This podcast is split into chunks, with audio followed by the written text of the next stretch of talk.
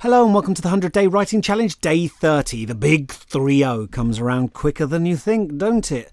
But we're still young, we're still hale and hearty, not quite as fresh faced and naive as when we set out, but not yet a grizzled veteran either. Plenty still to learn, plenty to grow into, plenty of discoveries to make about ourselves and our writing.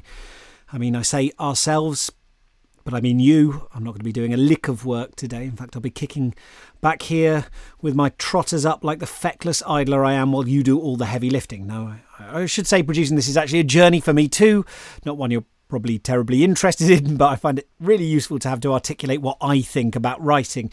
Like most of the time, I'm just down in the word mines trying to make stories happen, right? I don't actually get much opportunity in those moments to reflect about what I'm doing and why, and whether there are ways I could be doing it better or smarter or happier. It's why I've loved doing the podcast, and it feeds back into my writing in a bunch of useful ways.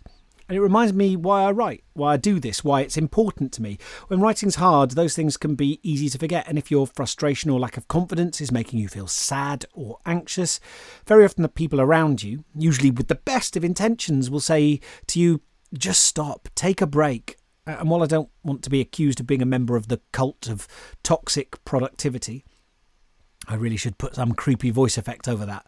In my experience, you don't get to get over those feelings by stopping, but by learning to relate better to your feelings of inadequacy and by overcoming by persisting.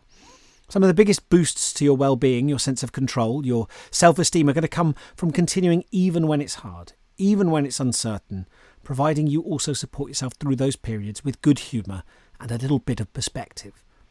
I'm emphatically not advocating the hard slog approach, nor am I valorising suffering as the only marker of true art. But if you care about your story, if you want to write a cool novel that someday engrosses a stranger, then yes, it's understandable that hitting difficulties threatens that, and that produces anxiety and feelings of disappointment. You're allowed to feel those things. And when you do, it's worth shifting your focus from your long term goals to the process, the job in hand today, right now. You say to yourself, well, this is my work. And you write the next sentence. So, the scene you've been working on, we're going to take a run at it again. And this time, I'd like you to adopt a perspective that is neither your protagonist nor the person they're waiting for, but a third party. This may be a character who was mentioned in the previous versions, it may be someone that neither character was aware of. Of course, depending on how you've written the scene, you might have to get creative to meet this condition. We could be experiencing the scene from the perspective of a ghost, or a squirrel in a tree, or someone watching later on a CCTV camera. Now, does this viewpoint character know the original two characters?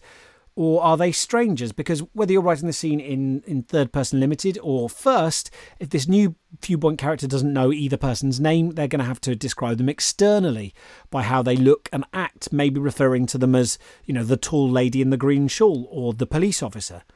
This new character's main interest may, in point of fact, not be with the two characters and their meeting. There may be something else entirely going on in the same location to which the original encounter is just a sideshow. You know, this story told through a different perspective. It may not just have. We I talked originally about like voice shading into tone. This may feel like a very different tone of story. It may feel like a very different genre of story, even. I don't know. I'm just to- tossing out these little provocations to alert you to the range of possibilities open to you. So, just to recap, because I know it can get a bit complicated when I start throwing out questions, you're going to rewrite yesterday's scene, but from a new perspective that is neither of the two characters you've written from so far. Keep it restricted to what this new viewpoint character knows, but feel free to write in the first person or third person limited, past or present tense, whatever you fancy today. Okay, does that make sense? The question is entirely rhetorical because we're pressing onwards anyway. I'll give you, hmm, let's say you can have 10 minutes. Okay? Three, two, one, go.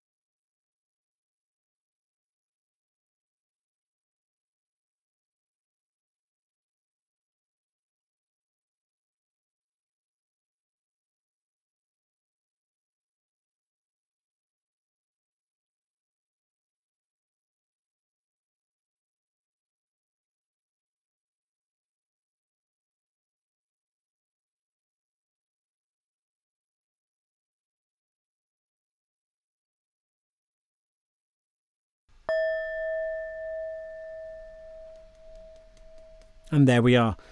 You're done. How was that?